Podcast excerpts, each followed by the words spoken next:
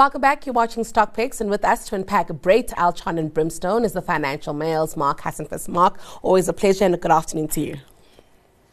Good afternoon. Nice to be here again. All right, Mark, uh, local is lacquer today. Let's talk about why you've chosen these counters. Um, look, I, all th- I, think all of them offer value, uh, consider- considerable value on paper. Um, in all three cases, that little trigger that's needed to unlock the value, just not there. So maybe if it if someone can find one or is it, it exists, then yes, there could be a good value unlock in all three of these stocks. Let's start with Brait. They released a set of numbers today, so I'm keen to get your thoughts um, on the overall counter and then what's happened today with the the numbers. Yeah, you know, like Brait's a very, it's kind of a complicated company when you think about it. It's got three investments. You think, why the heck is it so complicated? In fact, it's two big ones and a, I suppose a small one in New Look, the fashion retail in the UK. Um, you know, so Premier's listed, so we get a valuation on that. I think that's understood. Premier looks like a pretty good business. Um, it, it, seems to be doing fine. Mm-hmm. So a lot hinges on on Virgin Active and the recovery there from COVID. So, if you know, famously, Brian Joffe said during COVID that gyms are yesterday's news. They, you know, they're probably going to not ever exist in the same format or the same viability. Um, you know, when I do track myself to, to gym, which is not too often, I must say the gyms are full the little Kauai restaurants seem to be quite busy.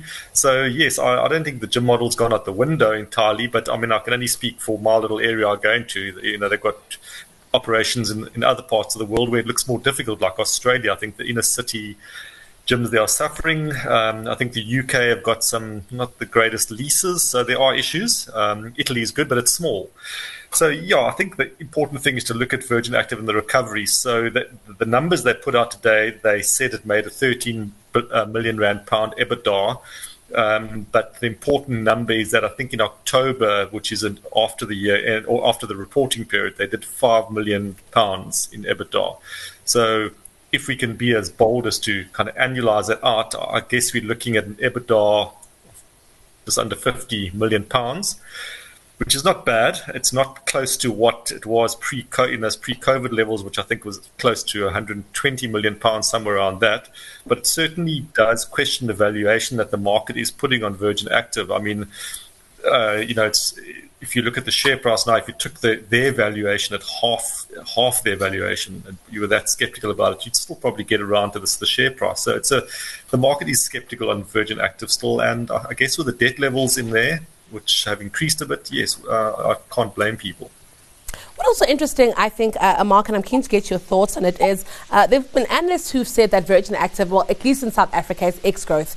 Uh, you know, that's reached its capacity, and that Virgin Active would have to look overseas for uh, more. You've spoken about uh, uh, Australia and UK as well as Italy there. And I'm wondering, w- when we speak about these EBITDA, this earnings that's there, is it possible for them to expand globally? And is that actually where Virgin Active would likely grow better? Yeah, look, I mean, I think, yeah, I think, there's a Virgin Active in practically every town, and some little towns even too. Um, you know, they're all over the place. I don't know how much more you can expand. I suppose there's possibility to do new format gyms, smaller ones, I guess. I don't know if those always work, and there are rival gyms in that space. I know they're looking at initiatives like padel and things. Um, you know that that could be quite interesting because that does look very popular. Would that, would that add to the membership base? You know, that's questionable, but let's see. So yeah, I, I think the number that they, the important number they're mentioning is that they, I think they're saying if they grow at nine percent subscriptions a, a year, um, and if they, they their, their yield, which is just the leverage on the on the on the subscription base if they can do that by five percent, they'll get to that number, that hundred and over hundred million pounds. Um, you know, certainly, if I look at the rating now, the market doubts that very, very much. Doesn't seem like a hell of a lot to grow by. It seems quite fairly pedestrian, but I think um, it's tough out there. I mean, it's tough in the UK, it's tough in South Africa, and probably getting a bit tougher. So, you know, what do you do? You, you you have to cancel your memberships to certain things, and if you're not completely addicted to gym and it's just something you do because you're collecting points or something, or just good to be there, yeah, you let go on that, I guess. So it's it's tough. It's a, a difficult one. There've also been talks of uh, a listing or uh, maybe a change of name. I'm wondering if that's if it's time for that, uh, or if market conditions should possibly be better. Yeah, so the, uh, I haven't sat, sat through the latest Brait presentation. I did speak to the CEO today earlier, but the last presentation they made, in fact, it was the, the Ethos Capital presentation. Um, yeah, they, they, they, were they were kind of yeah, I suppose confident of a tur- of a turnaround there, but. Uh, it, it's so difficult because those numbers are hard to read, very, very difficult to read, difficult to work out how they're working out, how they're going to get to that number. So, again, I, I guess the jury's going to stay out on that for a while. And then also keen about uh, the question of management fees. We've had some analysts also come on to say uh, that Brait's was a bleeding, uh, you know, Virgin Active dry in terms of management fees. Is there an issue there with management fees? Well, look, the management fees are I suppose for some people still quite stiff. I mean, they always take their cut. But compared to the, the, previous regime, they've slashed them by a heck of a lot. But yes, in the back of the mind, if you invest in Brait, you're thinking, oh, I'm not earning much. In fact, my share price is going down, not getting dividends, and the value unlock seems to be absent. People are earning fees in the background. Jeez, I'd rather be in that position. So yes, there, there will probably be a few people not, not happy about that, no, no matter what, even if it has been reduced. Fees are always an issue. Uh, one worth watching for sure. Let's talk about Altron. I spoke to Werner Kapp the other day, and I was feeling good and positive about uh, Altron and its future. Uh, Mark, I'm keen to get your thoughts on this one. Yeah, look, Altron's, uh, I guess it's do you call it a second phase of its restructuring? You know, the Bytes unbundling and listing was very successful and did well. Um, the second part seems to be taking a little bit longer in two ways. The discontinued operations, they, I mean, they've been up for sale for a while and haven't quite got a transaction. They not doing well and they're dragging down on that earnings number. You've got to strip those out to look at the proper picture, but it's a bit of a distraction. Um, you know, to me, you know, at the presentation, they said they weren't looking at a separate listing for, for Netstar. But, um, you know, to, for me, Netstar is the next value unlock opportunity. Um, and, you know, the tracking business and the telematics business, it seems to be coming right. Uh, if I look at the latest numbers, they are encouraging top line numbers. So they've, you know, they've grown their revenue line, their subscription base quite well. Um, but that of course comes at a cost. So we saw the margin declining. I think it went to less than 10%, which is um, it's, it's, quite low. You know, if you compare to to Cartrack or Karoo, I think they're closer to 30%. I think Netstar was 30% maybe 12, 11 years ago. So it's been a gradual, you know, it's really gone down. But look, they have to invest for growth. They have to put those costs in, I suppose, for the moment, and hopefully the top line will keep growing because they are looking at a medium term margin of 16%, which would give them considerable profitability if you if you inferred the turnover. Uh, it would be a much better looking business and possibly one that can be mobilized for corporate action. What they also said uh, is that they're on the prowl for acquisitions, and of course the right acquisitions, while also trying to be on this uh, model, uh, simpler, kind of leaner uh, mm. Altron. Uh, what kind of acquisitions uh, would Altron need to make at this point of restructure when they are trying to eke out value from what is already in that base? Well, I'm quite fascinated by the fintech division. That mm. seems to be quite vibrant and a little bit overlooked by the market. Mm-hmm. I don't know if there are opportunities there um, you know, uh, there's so many of those things around uh, that, that, it's quite a fragmented market. There are opportunities everywhere. So I guess something there could happen. I mean, I, I really would like to see a deal at at Netstar.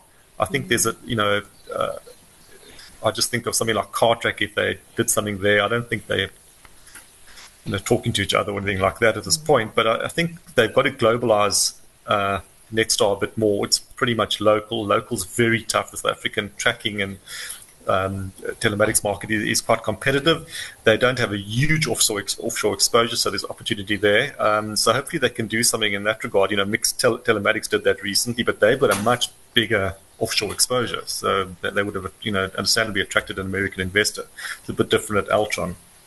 What's also interesting about a Cartrack is, I mean, they, they are listed in the US and they uh, t- up their operations and threw them in Singapore. And I'm wondering if that hasn't also been a competitive, uh, given them a competitive advantage and being able to uh, diversify uh, globally. And let's start maybe make, making, having to make a bold decision. Maybe it might not be, uh, you know, moving offices or, or, whatever the case may be, but really having to be bold uh, in order to eke out some growth. Yeah, look, I mean, Cartrack, the listing in the US was good. And then obviously Singapore closer to their their real big growth market, which is the you know the, the kind of in the east. Uh, so you know that market's got huge potential, and so it's good that they're closer to that. Um, yeah, Netstar would have got, you know, I mean, I don't think they can really talk about an offshore business as such. I mean, they've got they've got some stuff, but it's not it's not massive, as I say. Um, you know, a separate listing would probably need a little more of that global critical mass.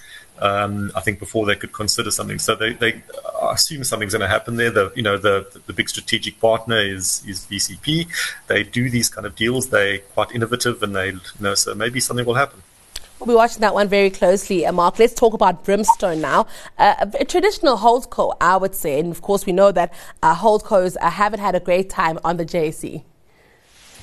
Yeah, Brimstone's been. I don't want to use the word bad, but it's just been hasn't been a great space for quite a few years. Um, massive discount to its NAV, and you know again, yeah, the assets have narrowed down considerably after the sale of their stake in, in the healthcare business.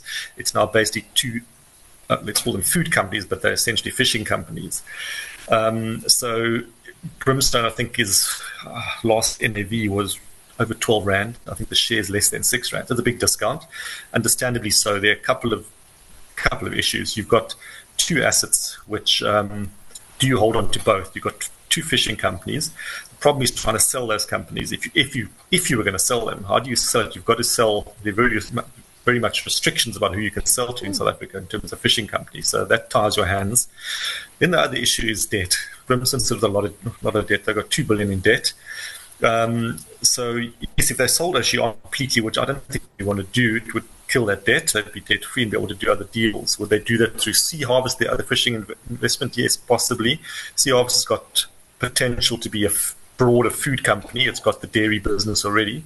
And uh, I think there are various opportunities, even on the JSE, to expand that that that uh, uh, basket of food food groups, food food brands. Yeah, um, but I, I, guess you know if you look at Brimstone's um, structure, there are a lot of little investments, but and I mean I think these range from between 200 million to 75 million, not massive stuff like investments in Stadio, equities, property, then a lot of unlisted stuff.